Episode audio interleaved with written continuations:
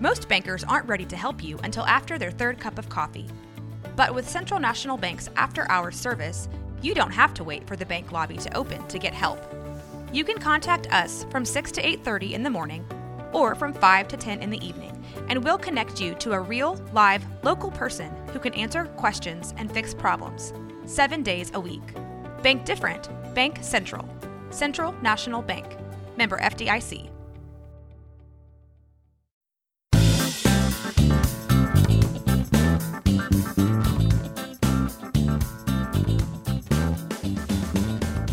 Welcome to the Blazers Edge podcast. I'm Tara, and today I am joined by another Blazers Edge family member, Brian Freeman. Welcome to the show, Brian.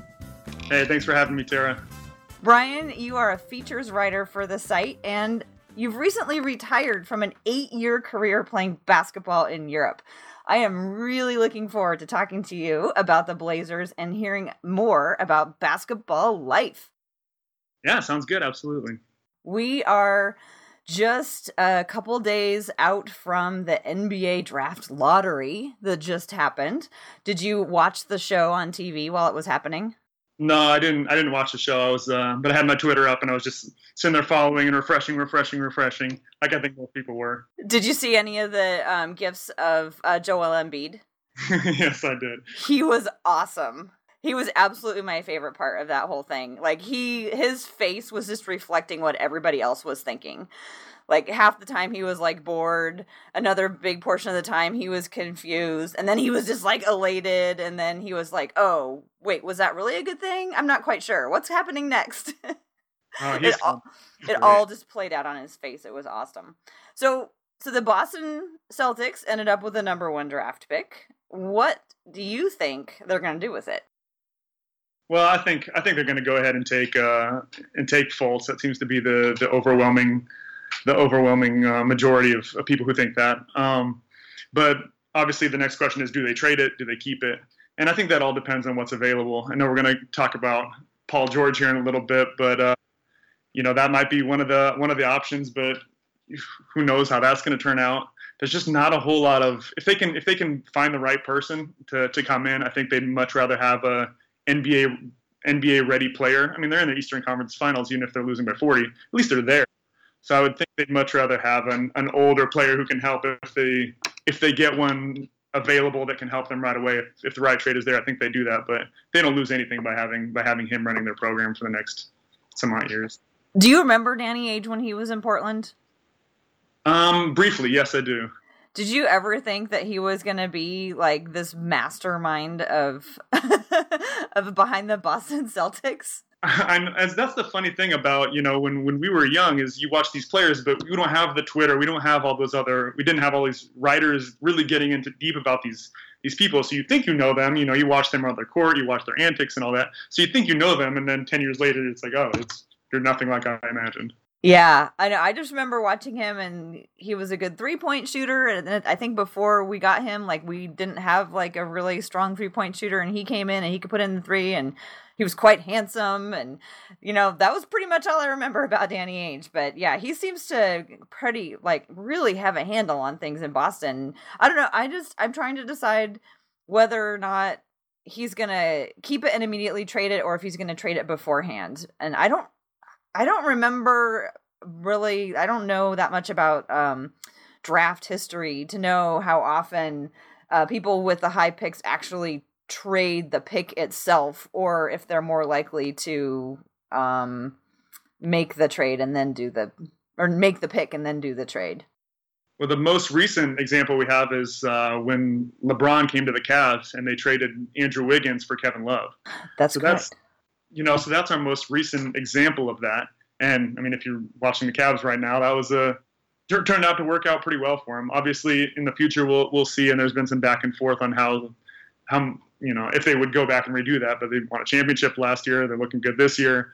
It looks looks pretty good for them. I think LeBron would would have rather had somebody who was older and ready to contribute right away than have a project for two or three years. And it just uh, I think it's just going to depend on what's available. If they can get somebody that can help them right away and put them in a position where they can compete with the Cavs, then yeah, maybe they do pull the trigger. But if not, they're still in. They, they can't make a bad move.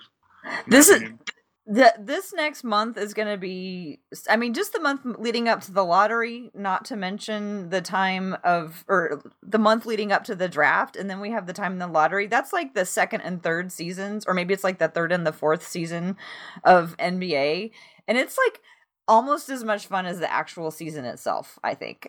Trying to find out what everybody's going to do what they're what mo- you know what deals are going to be in play who's going to go where. The entertainment value is almost as high as the games themselves i think.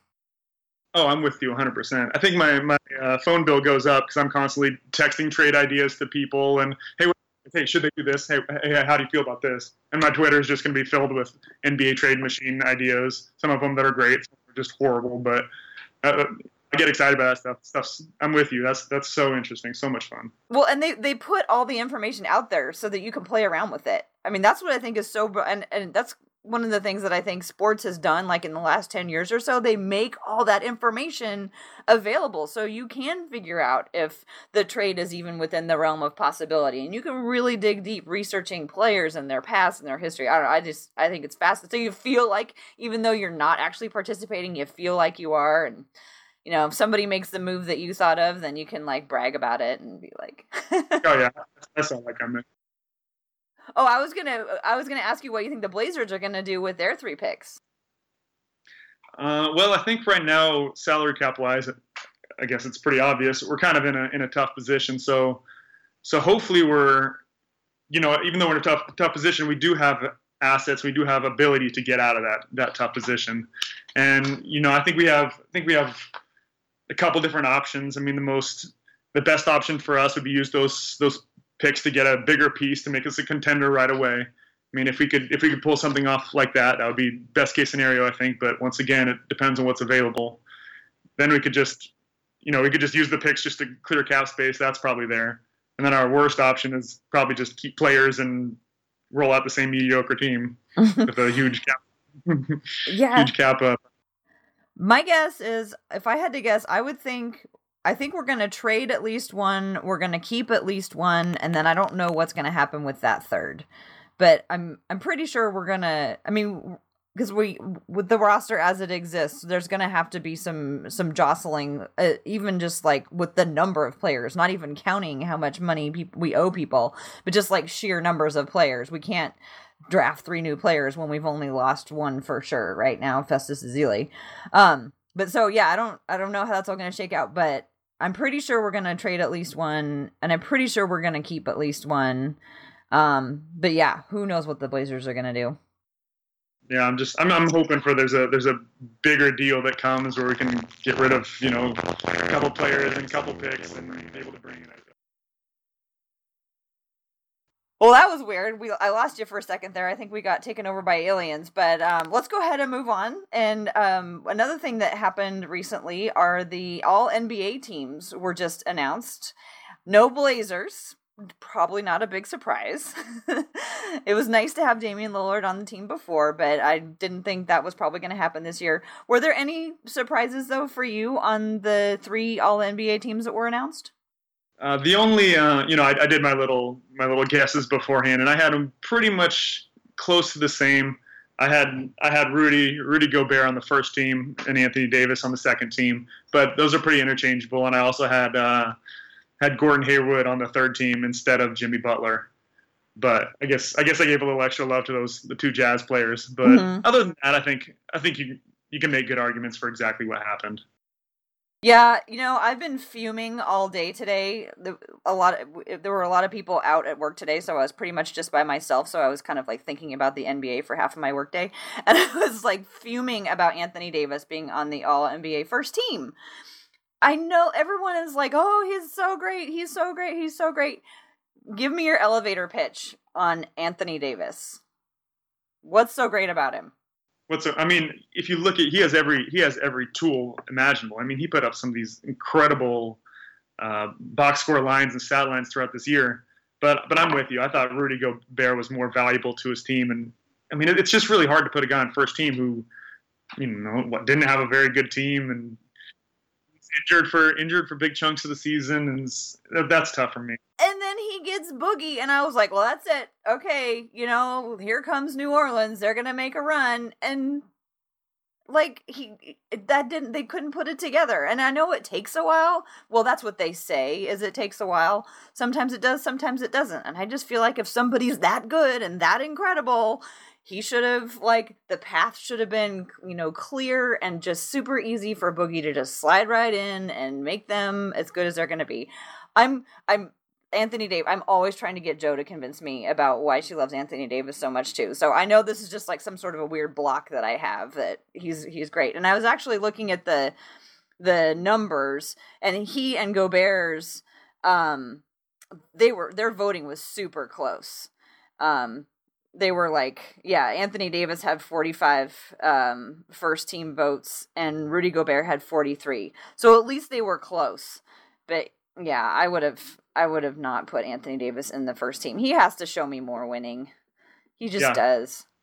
Yeah, he has a he has a kind of tough position with his team for the most part. He has they're in a worse cap, salary cap space than we are, um, as far as as far as their wings and stuff go. But they have a great they have a really good point guard now. They got Boogie, and that's not that's not enough for me. He's he's, he's still got to win.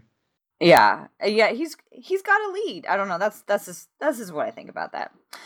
Um, so, but of course, the big thing everybody's talking about with the all NBA teams is that um, now Paul George and Gordon Hayward do not have the uh, are not able to get the supermax contract like it looked like that they might be able to get. Um, what do you think? Do you think that's going to have repercussions for them? If you had to guess what was going to happen um, in the next couple years, do you think that's um, going to factor? Uh, it's it's hard to tell. It seemed a lot like both of them were probably gone uh, after their following years, any or you know when, when their contracts up anyway. Um, Paul George next year, next year, and uh, Gordon Hayward this year. It seemed like they were gone anyway. It didn't really seem like that was going to make too much of a difference. But for someone like Gordon Hayward, maybe he, he did have, oh, you know, maybe he was if he was 50-50 on leaving or staying, maybe this is the difference. You know, with him not being able to collect that money by staying with Utah, that it's just another reason for him to leave.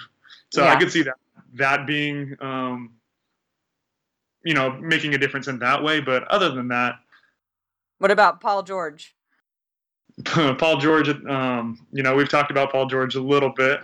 He's, uh, I think he's gone either way. I think he's, I think Indiana's, Indiana's not going to have him in uniform after the following season.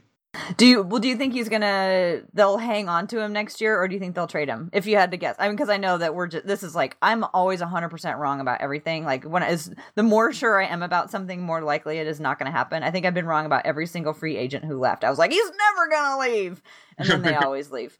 So, if you had to guess, do you think that uh, Paul George w- is, will stay there for the year in Indiana, or if Indiana will trade him in order to avoid getting nothing? I think they're gonna probably see how the first half of next year goes. My guess would be they'd probably try to bring in some pieces if they can this this summer and maybe get to the point of contention. And then if the you know if they're not doing well by the in the beginning of the year, maybe they pull the trigger and and send him off somewhere else instead of losing him for nothing. Because they probably they probably starting to they'll probably have a sense at that point if he's one foot out the door already. But who knows if somebody can can bowl him over with the you know with some picks and some young players this this summer if somebody's willing to take that gamble, I think they jump on it. I just he's a rental. I mean, if everyone's so sure that he's going to the Lakers, like why would you want him for a year, especially right now? So, for instance, there's this little thing about how CJ and Dame want Paul George to come to Portland. Okay, say he does somehow miraculously come to Portland and whatever happens. He's running around telling, eh, well, his people are running around telling everybody how much he wants to go to LA. So, why would we want him for one year right now when that's all we're going to get? Guess what? Cleveland and the team from the Bay Area are still going to be amazing next year. So why do we want to go all in next year? And once again, it depends on what we have to give up. You know, if it's if it's one of our three bat- draft picks and maybe one other borderline player, if that was all it costs, then yeah, take a chance and, and you know maybe the the risk is worth it that we get him for one year and maybe he likes it. You know, there's there's there's that side of it too, but it, it all depends on his on his cost. You know, if we have to give up multiple pieces and draft picks in the future, no way. Yeah, yeah. I don't know. It, it's it's it's one of those things that I keep saying I don't want to talk about, and then I keep talking about it. but that elephant in the Blazer Blazer locker room, you know, it's, yeah. You know, social media, you know, when you think about improvements, that three position is probably the position that's most liable for us to to make the pick, and Paul George might be available. I mean, it, it makes sense, but has to be talked about. That's true. We got to talk about. It. Okay, well, we've talked about it. Let's move on. Last time uh, Joe and I did a show, we went over our wish lists for next year. Um, I was wondering if you have anything on your wish list for the Trailblazers next season. Uh, one of the big ones I have is for Nurk. I hope he keeps up his, um, first of all, his, his intensity, his heart. I mean, he played with a kind of a, a grudge and it was awesome and it worked well for him. He's a big guy, and when a big guy like that has a little bit of grudge and a fire under him, he can be very good. We, you know, we watched that. My wish, I, I think I got two wishes for him. Number one is that he, that he keeps that up, and second wish for him is that he just stays healthy. And he's a this this this injury that he had wasn't the only one he's had in his career, and injuries to big guys, you know, they can they know, when a big guy has a tendency to get injured, that doesn't really go away very often. So uh, my my wish list is is that he gets healthy. That's a big one. Yeah, I know. I've um I've I worry about that too. I um I I worry about um him being so young and yet apparently kind of fragile at the same time and I just think, "Oh no, is that going to last?" And well, you know how it is in Portland. We've been we've been disappointed before by having like right in the palm of our hands holding right in the palm of our hands these wonderful centers. Um but you know i i know what you mean about i like the character that he brings to the team because he brings somebody who you know kind of has a, a, initially i was kind of opposed to his like sort of swagger and sort of um uh not really immaturity but like kind of his silliness that that you know he that he displays during the game. And i was like you know a little bit down on him for that but I think it is good to have somebody who mixes up the like the emotions and the um you know this this the social aspect of the team a little bit. Like I don't think he um comes in and like you know busts everybody up, but he just comes in and keeps everybody on their toes, which I think is ultimately probably a good thing. Yeah, I, I agree. You know, maybe you know we talked about earlier about Demarcus Cousins coming mid-season and having it not a, be a positive effect on that that Hornets locker room. Well, look what Nurkic came in, and maybe part of that is just his personality. He's kind of light, and you know maybe things kind of you got to brought back mostly the same roster from Portland. Maybe things did get a little bit stagnant within the locker room, and things got repetitive, and you just bring in this guy who's playing with an edge and is kind of a little bit of a goofball, and maybe it's just kind of uh, inspiring a little bit and was re- refreshing. That's a super good point. I had never really made the direct um, comparison between like how uh, how Nurkic worked his way so smoothly into our lineup compared to um, the apparent uh, more difficult transition for Boogie down in um, New Orleans. I hadn't really thought about that before. Thank thank you for bringing that up. That was awesome. Very astute. Let's move on to um, talking about some of the things you've been writing about. You um, wrote a series of features about what your career was like playing overseas. I read uh, there were three articles, right? Three articles, yeah. They were super, super interesting. So uh, I want to make sure to plug that for anybody who hasn't read your articles yet. They should totally take the time and go back and um, hear your story. But let's give a little summary of it um, for our readers so they know what they'll be um, what they'll uh, be learning about. You are a local guy from Albany, correct? So tell us a little bit about your family's connection with basketball and kind of how you were um, around or about basketball when you were growing up. Uh, well, my dad was uh, my dad played in the NBA, uh, so that that was a big step to it. He graduated from Oregon State, so that's what brought us here. Uh, he played in um, 1970-71 Bucks team that won the championship. So what was what was his names for everybody who wants to go look him up on Basketball Reference? His name is Gary Freeman. Gary Freeman. Okay. I mean, yeah, he just played one year, but he got uh he played with Kareem and Oscar on that Bucks championship team, and he got traded halfway over to Cleveland, who was an expansion team at the time, and he finished the year there, and then he ended up spending the next, I want to say, seven years over in Europe, and uh, and playing playing in Holland and Belgium. Okay, so hold up, he played with both Oscar Robinson and Kareem Abdul-Jabbar. Yeah, Wow. Yes. and and so he was on that team for half the year and the, the team that they won the champion that team won the championship. Correct. Yeah, but unfortunately unfortunately he didn't get a ring because at the at that time, you know, now if you're on the team at all during the season, you get a ring if your team wins the championship. But back then if it's just who finishes the year. bummer. God, Anderson Varejao has a ring. He told your dad should totally have a ring. I know. I'll, I'll let him know that he needs to make some phone calls. so, did he ever? Did he ever talk about it? Were you born when, yet when he was playing in the league, or did you come out later? No, I was I was way later. I was even Okay. I was even four years after he was done playing in Europe. Does he ever talk about it? Did he ever talk about it to you while you were growing up? Yeah, he did. I wish I wish I'd have been a little bit. I wish I'd have poked out a little bit more and got more stories. But uh, one, you know, it's mostly when we're watching games and and watching players and we're talking about players and that kind of stuff. And he'll bring up, you know, he'll bring up the sky hook and you know how he hates the baby hook and prefers the sky hook. Of course, he'll talk about when we talk about all time greats. He gets really angry when Oscar doesn't get his. Uh, um, you know his the support that he my dad feels he deserves. Talked about how great of a player he was in person and all that stuff. So it's kind of fun to kind of hear him compare with other pit players of of the time now. Does he? Um. Does he? Uh. Have uh, thoughts about comparing the you know the league back then to the league now? I know some people have very strong opinions about it. Well, my dad's a pretty biased guy, and when he played in, you know, if he plays in the NBA in the '70s, he's not going to say it's worse then than it is now. He's not that type of person. So, yeah, he's he's, he's never going to concede to that. Well, and especially, I mean, if he's playing with Oscar Robinson and Kareem Abdul-Jabbar.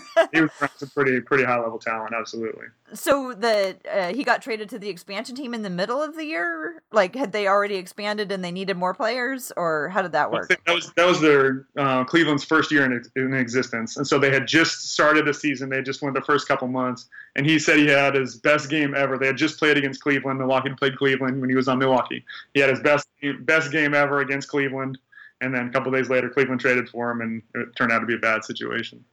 But actually, it was kind of funny because my dad, when he when he ended up going to Cleveland, he took he was number 23 with Cleveland, and there was a maybe a couple years ago I was watching watching TV, um, and they had a, a question like who was the who was the first person to ever wear 23 for the uh, for the Cavs, you know, because they're talking about. I was like, hey, I actually know the answer to that question. So basically, LeBron is wearing your dad's jersey. Right, exactly. Well, that's awesome. So, did you like basketball? Did you grow up loving basketball? Oh yeah, I was just obsessed with it. That was all I wanted to talk about, all I wanted to do, all I wanted to play. I mean, it was just my sisters were big basketball players too. It was you know we had a, we had the uh, the court in my my driveway. You know we had the hoop up there, and so yeah, I was that's where I spent all my time. In in uh, one of your articles, you talk about you were pretty small in high school, and then you went through a growth spurt, and you got um was that like towards the end of your high school career when you got bigger and started um thinking about playing more uh, later at Yeah, my uh, my freshman year, I was uh, I started the season at five eight, and then my sophomore year, I started at six five. holy moses what Yeah, six seven is a junior, and then six nine is a senior. So that was a huge transition period uh, for that for that what, nine inches in, in a year. Oh my gosh I went I went from being a point guard to a center. I feel like I've heard that that happens uh, a, a lot, especially like as young guys come into the NBA. Like they're guys who've gone through a really fast growth spurt, and like maybe some of the reasons that some of I don't know. I have this theory that some of the reasons some of our really big guys are so good is because they were playing point guard until recently. Yeah, Like- you should go. You should Google pictures of. You should Google pictures of CJ McCollum. oh yeah. You've seen those. I'm, I'm sure. oh yeah, with Kosta Koufos. yeah, I love those pictures. So, um, you played, uh, you went to JC or you know in the in Oregon, just uh, we call it community college, um, and then you got to play D one ball. Yeah, yeah. I, when I graduated high school, I was I was six nine, but I was probably 170 pounds. So I got I got a couple I got a couple D1 offers, but is um, you know I was I hadn't reached my peak yet, and I was still you know growing into my body, and so I, needed more time to kind of figure things out to see you know exactly what kind of player I was going to be. So yeah, I went to junior college for a couple years, and then ended up getting a, a scholarship to Long Beach State, and, and went there. So when at, that time, were you thinking about like you, that you might make a career of playing basketball, or was it just you loved doing it and you wanted to keep playing it and you wanted to go to school and you could do the two things at the same time? Were you thinking about the future, or were there guys that you played with who were like focused on the future? Uh, coming into Long Beach State, I, I kind of I kind of felt like I had a chance to to make a career out of it. Uh, you know, I was thinking NBA, of course. You know, that's always always the goal. But but yeah, I felt like I was starting to get the hang of it, and I was starting to grow into my body a little bit, and you know, I was I still loved it. I was excited about it. So yeah, that was that was always my goal. I played with a couple guys. Um, one guy in college who ended up going to the NBA. Uh, his name is Casper Ware. Um, he played uh, played with the Sixers for a little bit. And so he was he was a freshman. I was a senior. Uh, we had a couple other guys that were had some had some looks as well. So we had some we had some scouts around in the in the gym from time to time. So when you were playing in college, um, did you ever play against um, teams and players or teams that had players that you could just tell had were like electric and were like headed to um, you know beyond to the next level? Uh, well, we played um, we played BYU, so we played Jimmer Fredette. Okay. A sophomore freshman. So and he was he was one of those. He was a gunner, right? You know, right from day one. You didn't really know he was going to be an NBA player, but you just saw the way he played, and he was just very noticeable. Um, and then we played against the only other two guys I think we played against that ended up going to the NBA were Jonny Flynn out of Syracuse, who have, didn't have much of an NBA. And, and he, he was a Blazer for a hot second. He was a Blazer for a That's true. yeah, but that that didn't a very hot second. Yeah, and then Marcus Landry was the was the other one, but not a whole lot of not a whole lot of big stars in college. I believe I read in one of your articles about a specific Blazer who you did get to play against. Um, you're you played against Weber State. Yes, that's right. I did play against uh, Damian Lillard two times. So what was that like? Like, did he have and did was did anything stand out about him at the time? so I do I do actually remember what I remember more of than the actual game was the scouting report on him. So played him. So we played him twice. It was my senior year. We played him twice. We played him the third game of the season, and I think it was like 20 days later.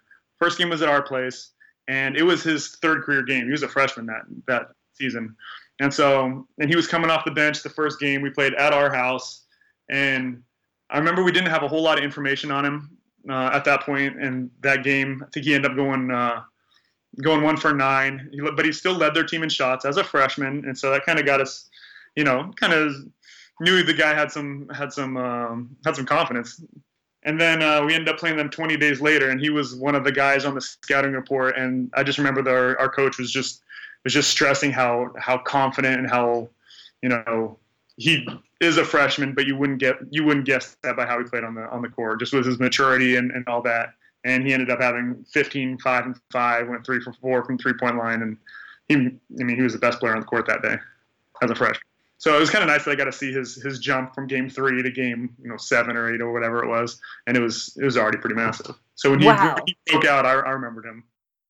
Wow, that is yeah, that's amazing to think about, you know, 18-year-old Damian Lillard like his first game, you know, just like coming out there just shooting like crazy and then having grown and learned that much in just 20 days. Yeah, yeah, confidence was never an issue for that guy. Just surprise to nobody. Yeah, that's super cool. So after college, you ended up transitioning to going into the um, uh, playing in Europe. Talk a little bit about how you made that leap. Um, well, it's just after after um, college basketball was over, and I guess in the last month or so, you started getting some some emails from agents about you know wanting to continue your career, and uh, I found a guy that that I, I liked and I trusted, and kind of put things in, in his hands. And then as the summer was going on, he told me he felt comfortable about being, being able to find me a team. So I was just staying in shape and getting ready and waiting for that call. And then finally that call came in, and he said, "Hey Brian, I got a got a good deal for you. It's going to be in Poland. You leave in like four days." Whoa. And, that was it. and so I was like, pack your bags, get on the plane, and go. So you were um uh down in Long Beach State, and then you came back home for for the summer, and you just kind of waited to hear if you were going to get a call. Uh, actually, I was in Long Beach State when I got the call, and then I flew home, packed, and then went. So it was a real quick four days. And how old were you? 22, 20s? 20, 22, I believe. Yeah. 22. And they're like, okay, pack your bags. You're going across the world. um, yeah how what was that like going to a, a, new country to play a game that you've been playing for a long time but was it really the same game did you have to make adjustments when you got over there um i wouldn't say the game was too much different i mean you, the, the biggest difference is you go against from playing you know 18 19 20 21 year old boys to playing 30 year old grown men you know the people are just the guys are just they're not, they're not as athletic most of them but there's some just grown men out in, out in those leagues, and so that was one of the bigger the bigger steps. Um, my coach didn't speak any English, so that was a big big step. But I think the biggest the biggest difference was, you know, when you're in, in college, you have your practice and you have your lifting, but the rest of the time is filled with school. And school is a big part of your day. You have study halls and you got to, you know, study for tests and all that kind of stuff. And it was just so such an unbelievable. And I don't mind school at all, but it was such an unbelievable feeling to only focus on basketball. Like I could get extra shots up and I wasn't missing anything else up and I could get extra workouts in and, and you know, it was, it was different to have your whole life dedicated just to basketball opposed to having school as well. Do, do you feel like you uh, improved a lot given that extra time? Um, or did you spend a lot of time just like adjusting your game to the game that was being played? Or were you like, I've got, I got time to get those extra shots up. I'm going to get even better yeah, it was definitely it was definitely all about improvement. I had a couple uh, veterans that are on my team that played in the NBA a little bit, and and so I, I, had some, you know, I really leaned heavily on the when I was a rookie, of course, you know, I leaned heavily on the veterans to kind of learn, you know, how to go about things. You know, I started learning about how to eat right and and doing different kind of workouts. And one of the guys who was on my team is now the uh, shooting coach for the Brooklyn Nets and so he's a so he took me through a lot of shooting drills and I learned a lot of a lot of cool little things from him and so I got I had some good good um, good people to lean on and, and I think that first year I I uh, really improved. Okay, so I don't I don't know how to play basketball at all. Like I think I played one year in 5th grade and I don't think I like get a single bucket the whole entire time, but I have a Will Barton basketball that's sitting in the corner of my office that I keep thinking that I like want to get out there and play with it cuz Will Barton signed it. So I know you're not supposed to use it, but to me it's like, well that's why I should use it cuz it's got Lucky Will Barton's signature on it. So what uh what what were the most important tips that you learned uh for sh- that you would pass on to me, a beginning shooter um on uh you know how to make some buckets? Uh, first one is first one. I'll just say repetition. I mean, in uh, in Long Beach, you know, after we'd go shooting afterwards, you'd get up about 100, 200 shots. When I got to Poland, I started learning you get up, you're supposed to get up four or 500 makes after practice, you know, and just the amount of shooting, you, you realize what's kind of for fun and what's, you know, four or 500 makes. Yeah. Before we How long does that take? Um, hour and a half, two hours. Oh my gosh, that would take like a year and a half for me to do. Go from if you go from not playing since fifth grade and you're making 500 shots a day, you're gonna be you're gonna be awesome in just a matter of, of days, of weeks. So, so I don't know much about how the European League uh, works. So, what's the season like? When, like, when does it start? Is it is it year round? Do you play in tournaments, or is it more like the NBA where it just starts and then there's playoffs and it's over? Yeah, it's it's it's like every country has their own NBA, and then there's there's leagues that's like inter inter uh, inter country leagues. Uh, like Poland has their Polish league, France has their French league. You know, so just like the NBA. Um, I spent most of my time in France, and uh, so I understand the timelines a little better. And for the most part, we start before the NBA season and we finish afterwards.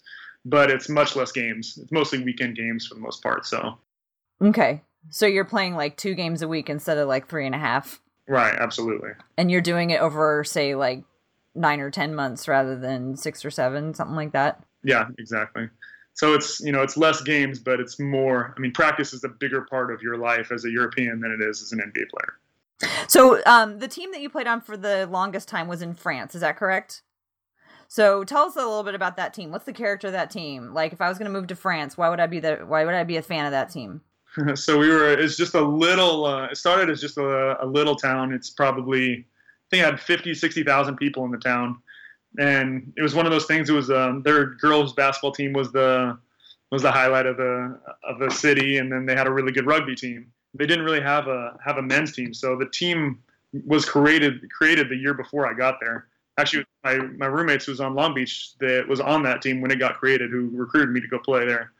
Um, so that's how I ended up there. But you know, it's just one of those little towns. It's real, uh, you know, southwestern France is real rural, a lot of farm areas. So you get people coming from those small towns that all want to come see, and they get really, uh, uh, it's really friendly. You get you get to know people really well. You know, they, um, you know, if you're in Paris and, and stuff like that, there's a lot of other stuff to do.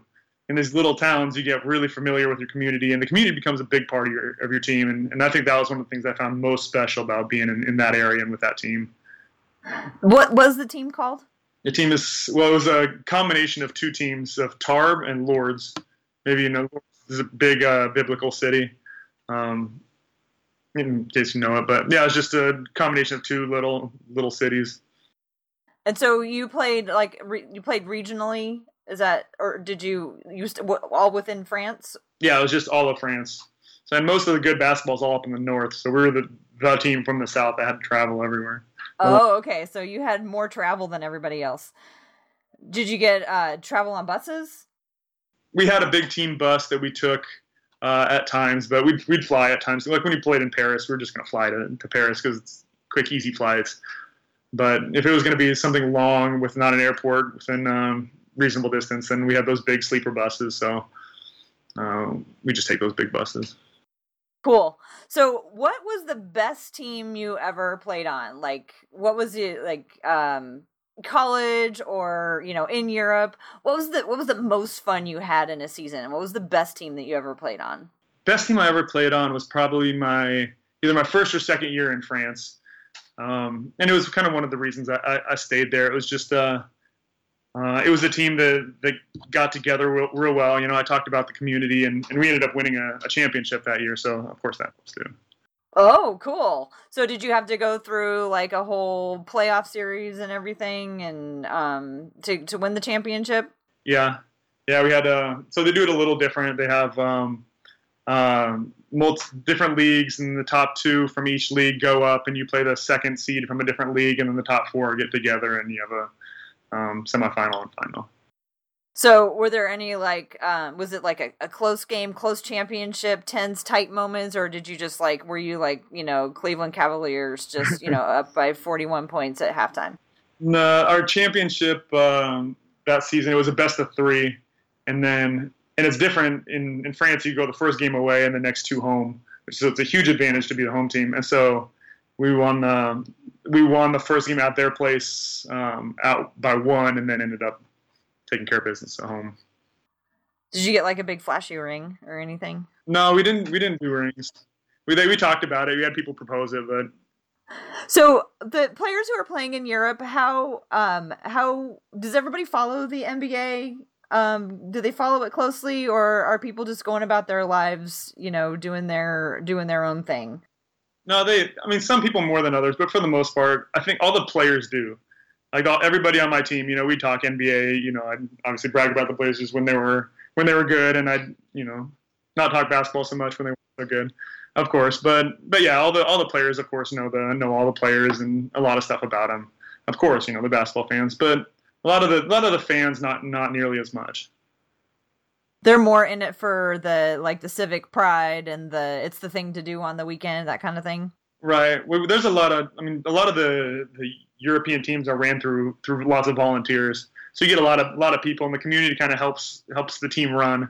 And some of them don't even some of the people don't know anything about basketball couldn't tell you the rules but they just like the spirit and the atmosphere and being part of something something bigger. And it's it's pretty it's pretty much like that throughout europe and in every different sport you know, soccer and rugby and all that, all those, all those different sports. So it's kind of a cool atmosphere for for them and for and for us, of course. Did you play with players in the European League who were trying to get, uh, you know, found and scouted and discovered and moved over into the NBA? Did that, did that ever happen? Did anybody get plucked out and moved over to the NBA? Um, yeah, I mean, I, I, think a lot of players that's that's the ultimate go- goal is to get to the NBA. A, a lot of the players that I played against had played in the NBA or had been in the the developmental league. So you get a lot of, I mean, the, the top players in Europe and the, the bottom players in the NBA are, are very inexchangeable or very exchangeable. Mm-hmm. You know, there's not there's not much of a talent talent gap between them, and so it's just about being seen, being able to get that one tryout and all that. Uh, I mean, I played against uh, in Poland. I played against uh, ex-Blazer Qyntel Woods, and when he, when we got there, I was kind of asking my teammates, like, so who's the best the best player on Poland? They're like, oh, the LeBron of the LeBron of Poland. You don't know him? I was like, no, who are you talking about? And they're like, Qyntel Woods, you don't know him? I was like, I know him, but not as the LeBron. Of The of- LeBron of Poland? Oh my gosh, that's awesome. so you kind of wonder sometimes you're here and you know, you you know Qyntel Woods, you know, as a Blazer fan, and all of a sudden he just kind of disappears on the map. It's like, where have you been? It's like, oh, you're the LeBron of Poland. Okay. Wow, I guess that's doing pretty well for yourself if you're the LeBron of Poland. I wouldn't mind being LeBron of anything, really. So one of your articles that you wrote was super interesting, and it was about um, how players take care of themselves um, and through injury, and how you um, you know how you recover from injury, and what it's like when you know you're somebody whose livelihood depends on playing, and suddenly you get hobbled by an injury. Um, you want to maybe talk about some of the highlights of, of that? Hit on some of the points that you were making in that article. Um, it was around the time when Nurkic was um gonna play, not gonna play. So maybe talk about some of the things that goes through the mind of an of a professional athlete um, while you're trying to recover, as well as you know be responsible and preserve your career. Yeah, and that's a that's a big question that comes up a lot, just because you know obviously fans have their their point of view and the, the teams have their point of view, and that's what you hear about for the most part when it comes to a player should he play, should he not play, you know what the risks actually are. But so much of it, you know, even the Blazers came out and, and said that if Nurkic feels like he can play, then he can play. And they kind of put the onus on him, which is which is difficult because a guy like Nurkic, you know, he's proven himself. He wants to be a the guy that plays through injury. Everybody wants to be the guy who's tough and plays through injury and can fight through everything. But that's not, you know, in your that's not in your best interest. That doesn't help you. That's that's you know, if you're gonna go out and re-injure yourself, the fans will be fine. The team will find somebody else, and, and you're in trouble. You know, and so this this article was mostly to kind of um, you know, look at look at what the player actually goes through, and kind of, you know, I talked about some of my experiences uh, coming back too early and really hurting myself even more. Um, I had a small tear in my calf one time and tried to play on it twice, and both times set myself back and ended up. It should have been a two-week injury, ended up costing me like 10 to 12 weeks or something like that because I kept tearing it. And you know, I came back because I wanted to be tough. You know, you wanted to be that guy, and people t- would talk about, "Oh, I can't believe you played. That's awesome." Well, yeah, but I set my team back. I set myself back. You know, the next year everybody talked about if I was an injury risk or you know, and so it's definitely hard to walk that line. I think a lot of people don't really understand how difficult that line is to walk, especially when it's up to the player to make the decision. Yeah, that was really enlightening for to me actually when I when I read that cuz I was I remember them saying the Trailblazers or you know Nurkic saying that it was up to him, you know, whether or not he was going to play. And I was like, how could they possibly leave it up to him whether he was going to play? And what I didn't really understand is it's not like they're like, hey, you can play if you want to play, but it's more like he needs to be able to tell whether or not his body is feeling the kind of pain that he should stop. you know what I mean? Like, I didn't, I thought it was just he would be like, yeah, I want to play or I don't want to play. But it was more like, it's really really hard to tell. You have to describe your pain and they have to understand right. what you're saying. And in the and in the article i talk about no play you know throughout the season no player is healthy throughout that season. You go through so many little tiny injuries and and all that kind of stuff and sometimes it gets it gets hard to differentiate between something that's just kind of eh, it's probably going to go away in two or three days or something that's actually wrong. It gets really really gray. I mean there's there's black and white on two spectrums, but there's a lot of gray in between. And you know, as players, we're not doctors. You know, we think we we think we know what's right, and we disclose what we can, but it's really hard to tell, and we can't we can't describe exactly so the trainer feels what we feel. And so, you know, you try to do your best, and you know, they say, "Is there any pain?" You kind of think, "Well, kind of," but it's kind of normal pain, like I always feel. So I don't know if that's something that I don't play because of it, or um, you know, I'm just going to risk it and just go out there and see what happens, you know, and it's it's it's tough call, and there's a lot more that goes into it, and I think people understand. Yeah, I found that I thought I found that super interesting, and it really made me think about it from from a different point of view. Even in just the communication aspect, like you're talking about it, you have to describe how it feels, and then they have to interpret that as whether I mean they can look and see if your bone's broken. That's kind of like a best case scenario because you can see yes, it's broken. You do not play, but um, you know everything everything else. It's like you know is it a is it a tear is it a strain is, are you going to go out there and make it worse and I, I imagine that a lot of the decision is based on can you make it worse right absolutely and you know and there's also the the compensation part of it that you know is also difficult like I, I at one point i tore my achilles and then from then on i never had any problem with my achilles but I came back too early and I started getting back problems and started getting knee problems. And people would ask me, "How's your Achilles?" And I'm like, "Oh, it's great. Like I'm, I'm fine. I don't have any pain in it." But it ended up that ended up being the the death of my career because I kept trying to play on it, up kept getting other injuries, and and it just wasn't ready yet. And so you know things like that, you don't as a player, you ask, is your Achilles fine? Yes, it's fine. So I'm going to play on it. It doesn't hurt. Of course I'm going to play on it, but it wasn't ready. and just just things like that. So there's a there's just a ton to ton to consider and there's there's there's a, there's a lot and uh, people should read that article. Uh, and one more article that you wrote about you talked about the off season. Um, and that's that's where our blazers are right now. Sadly they're not still playing in may but you know we will we'll get there. Um, so yeah uh, give us some of the highlights of um, of uh, the of the off season for um, someone who uh, plays sports professionally. Yeah most of that article i tried to try to talk about just the, the beginning, the first couple days. I think I'm going to have another one later that we'll talk about more like the workout aspect of it and getting back in shape and, and that part of it.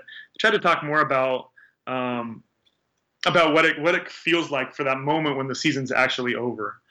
You know, and, and what what kind of things go through your head, the kind of feeling. There's a of course the first thing is there's just that that gaping hole. You have this free time and you don't really get free time. You can you can travel and that's you know you can you know, during the game you don't have, or during the season you don't have days off. You can't, you know, you don't call in sick. You don't plan other stuff. You don't plan anything throughout your entire season, pretty much. And so, you know, we kind of talk about try to explain that feeling of having the season over and you have this free time and you know you need to stay in shape, but you also kind of need to, you know, rewind a little bit and and you know take a vacation or take a couple days off and, and just kind of get your mind mind back ready to go again. Did you have a routine? Did you come home back to the states in between seasons? To, um, typically, I came back pretty much days after the final game in the beginning of my career, and then as I got a little bit older, especially when my wife and baby were out there, you know, we had things we wanted to see, and we want to spend some time in Europe and and all that kind of stuff. But but my routines changed pretty much year to year depending on how I was feeling uh, how my body was. And, you know, sometimes as soon as the season was over, I, I, felt like I was ready to get back in the gym and get back in the weight room and start working. Other times I just, I didn't want to see basketball for a couple weeks. Now, one of the other things that you talked about in that article um, was about uh, at the end of every season, there was a lot of uncertainty about what was going to happen the next season. Yeah, being a free agent was, uh, I mean, it's, it's, it's, it can be stressful. It's, you know, once again, I bring my family into again. When you have a family, it's more stressful and you know, and and I was lucky enough to get to a point where I had a team that that I trusted, and so I, I did all my own negotiations. I didn't use my agent for my last four or five years, but it got to a point where we could just sit down and have a con, uh, conversation, and I didn't have to go to other teams and get offers to show that you know what kind of money I felt like I deserved and all that kind of stuff. We were able to have that those conversations, but for the first couple of years, it's it's you're getting emails from your agent less than you'd want to, and with, you get your updates. And it's like, oh, maybe there's a team in Russia. Oh, maybe there's a team in Luxembourg. Oh, maybe there's a team in Germany. And so you kind of get this in your head, and you know you're bouncing between. You know, you don't know what kind of coach you're going to get. You don't know what kind of teammates you're going to get if you're bouncing from one country to another. So it can be stressful to, to pick a team. You know, eventually you just end up pretty much just choosing the money because you don't really know. But it's it's better when you can kind of get in a situation where you know what you're getting yourself into, of course. How long were you with um, your team in France? Uh, six years. That seems like a is that a, a pretty long time, or is that pretty uh, typical for um, the European leagues? In, in Europe, most of the most of the players, and by most I would say between ninety and ninety five percent, pretty much uh, just sign one year deals, one or two year deals max, and it's about having good season, putting up good stats, and going to another team and trying to get more money and going to another team. It's a lot of bouncing around, and I just I bounced around. I went three teams in my first two years, or four teams in my first two years, and then uh, ended up just kind of finding something comfortable and and I felt good about it, and we kept improving. So it was I just stuck with it. What's that like coming into a team like brand new? You know, Boogie just did it, Nurkic just did it. Uh, what's that like? It's fun. It's it's fun if you're in the right atmosphere. If you have uh, uh, people that are, are welcoming you, and you know if you're if you fit in well. You know, I think Nurkic had the had the benefit of, of coming to a team that had Damon C- CJ, who had leaders that you, you, know wanted him to succeed and put him in the best position to succeed. And I was lucky enough to get in the same situation where the other players were very welcoming of me. That the community you know, welcome me and my my family and huge. And my baby's a bigger star there than than I am. Was in the newspapers and stuff like that. So, so they were really um, they were really good and accommodating to us and and you know pretty much throughout. So it, it made it a much easier transition. So you've talked a couple of times about um, how close you were with the community there. Did they were there like um, you know how the Blazers like they go out into the community and do community events and stuff like that. Was it was it that kind of involvement with the community or was it just like you were living amongst everybody and they all knew you and they saw you all the time and they like cheered you on? What was that like? Um, it was it was mostly you know in a small small town you know we we walked almost everywhere so we were always out in the town and checking out new places and going to see our favorite people that sold the right things you know uh, you know the people who have the good cheese or the good steaks or the good wines or you know we had our we had our people we went to uh, for everything so you start making connections that way and I mean we still have some of some of our best friends or best family friends are, are all in France we had people fly from France to America to go to our wedding we just got real um, just got real close with everybody and um, and it just just made a world of difference. So did you talk about the Blazers a lot while you were over there? Oh, all the time. Yeah, I had I always wore Blazer gear. Uh huh. So I have a bunch of you know Blazer sweatshirts, Blazer hats, and so a lot of my like uh, after practice, you know, walk around the city clothes is Blazer Blazer gear. That's awesome. Did you convert any uh, Blazer fans? Um, I probably have I probably educated a lot of them on who the players were, but I don't know if I actually converted ever anybody. You try. What what's your what's your best line to try to get people to watch the Blazers? Like when you're trying to convince somebody, like, oh, you should like all the there's a lot of really great NBA teams, but you should really watch the Blazers because Portland's the best city in America. That's why. that's my that's my best argument for them. Are you gonna have people come over and watch games? You should probably have some people from France come over and go to Blazer games with you. Oh yeah, absolutely. Yeah, as soon as, as soon as we get them out here, that's one of the things we promise is when we when we buy our house, we're gonna have like a, a mother-in-law unit, an extra extra place just for France French people to, to come in and out. that's really cool. Well, I don't want I don't want to get get to get you in any trouble for this, but who were some of your favorite teammates, or what was some of the characteristics of your favorite teammates? Well, luckily my um, it was my best my best friend, my roommate from Long Beach State that brought me over there. So being able to play, you know, one of the things that's that's and one of the downfalls about being over in Europe is you're kind of all alone. Like you don't have all your friends, you don't have your family uh, unless you bring them over there. So my first four or five years it was like that, or my first three or four years was like that. And then when I was with my, you know, my, my best friend playing on the same team, it's kind of a dream come true. We were with each other all the time, and and so he would definitely be one of them. But um, you know, there was also a a guy who I who was like 16 when I got there, Guadeloupean kid uh, who played on the yeah played on the the men's team and he became he became like my little brother and so um, you know and then multiple other ones I have another friend who was uh who was out there playing at 38 and is one of our longtime friends who's um, who's there as well so I mean you just make those connections and and one thing we really tried to do when we brought in new players was was character was everything. You know, we'd call their old coaches, their old teammates, and try to find connections. And, and so character was big. So I, I was fortunate enough to play with a lot of really good players really good people.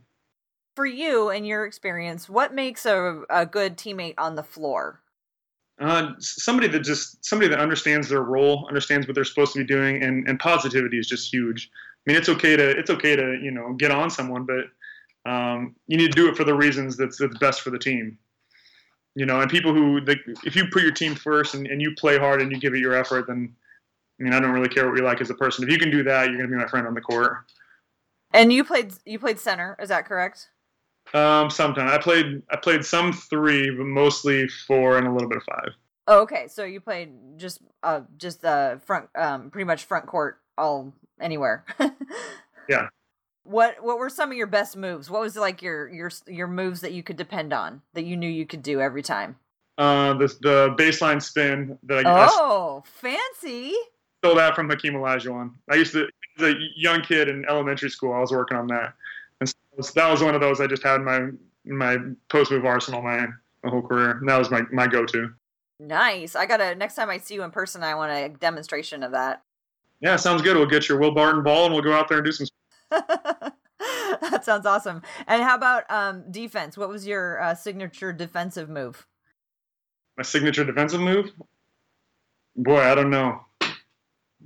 try to do a good job and be in the right spot. I was pretty good. I was a really good help side defender. I would say that was probably my my, my strength. I wasn't a super athlete, so I didn't block up a ton of shots, but I was always in the right position. I was a good help defender again. Okay. So Joe and I talk about this a lot. She's super into defense and I'm really into offense. And my problem is is I watch offense, I get so excited and then soon as the ball gets turned back over to defense, I like get distracted and I'm like getting popcorn or something. So it's not that I don't like defense, it's just that I never see defense because that's when I like relax and kind of stop, check out for a second. But I'm always curious what should I be watching for? So what what do you what do you watch for when you're watching a game? Are you watching offense? Are you watching defense? What are you watching when you're enjoying just watching a game?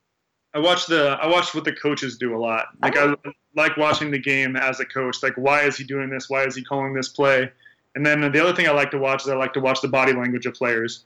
You know, I love if a you know if a player's over here pointing and, and shouting on defense and trying to direct and, and keep people going and you know yelling because there's a guy you know running the floor and have somebody pick him up like that's somebody I immediately put on my list. Is that guy knows what he's doing? He's mature.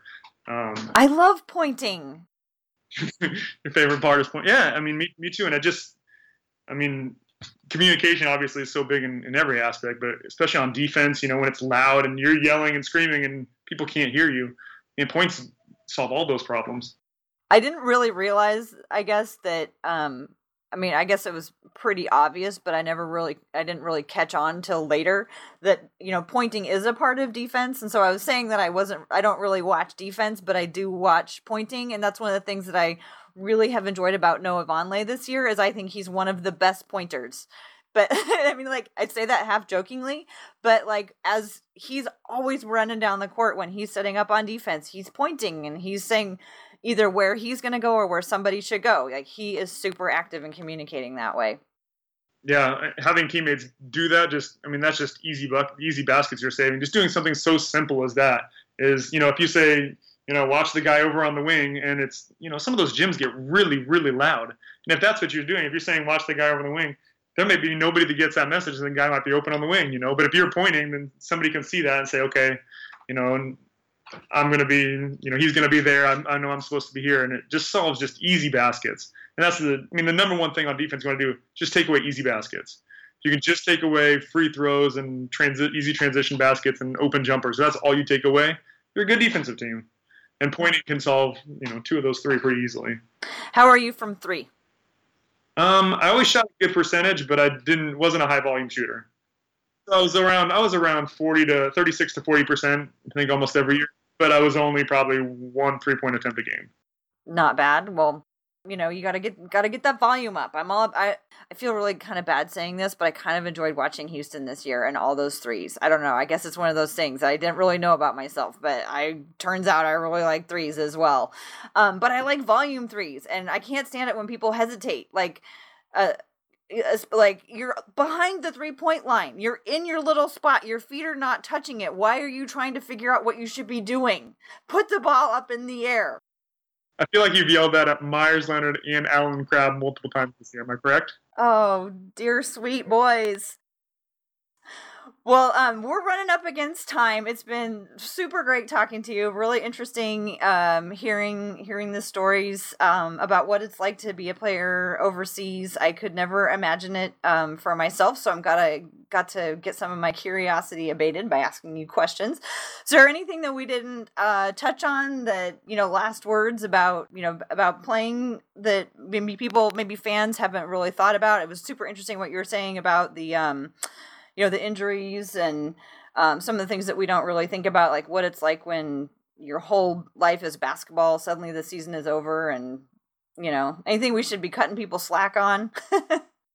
I don't have anything on the top of my head, but that's always kind of you know I'm starting this this column where I you know I came out with the uh, with an article about after the season and about injuries and and I don't really come up with the topics. I usually have other people do it because I don't really understand very easily what other people want to know or what they don't understand. And, and so sometimes it's nice to hear suggestions from other people about, well, I don't, I don't really know about this part of basketball. And it's like, oh, okay. Then it's easier to talk about because it's hard to look at, you know, the, the view of the person that hasn't lived, you know, been through what I've, what I've been through and see what's interesting and, and all that kind of stuff. So, um, I would, I would say if you have anything that, that, that you're thinking of that would be an interesting, uh, interesting topic for, for an article, it's like, please shoot me a message I'd love to know more about um, kind of like players' relationship with coaches. Like, how much do you actually see them? Like, do you just show up and they're there and then everybody goes home? Or, um, you know, is there, you know, ec- uh, extracurricular interactions with the coaches?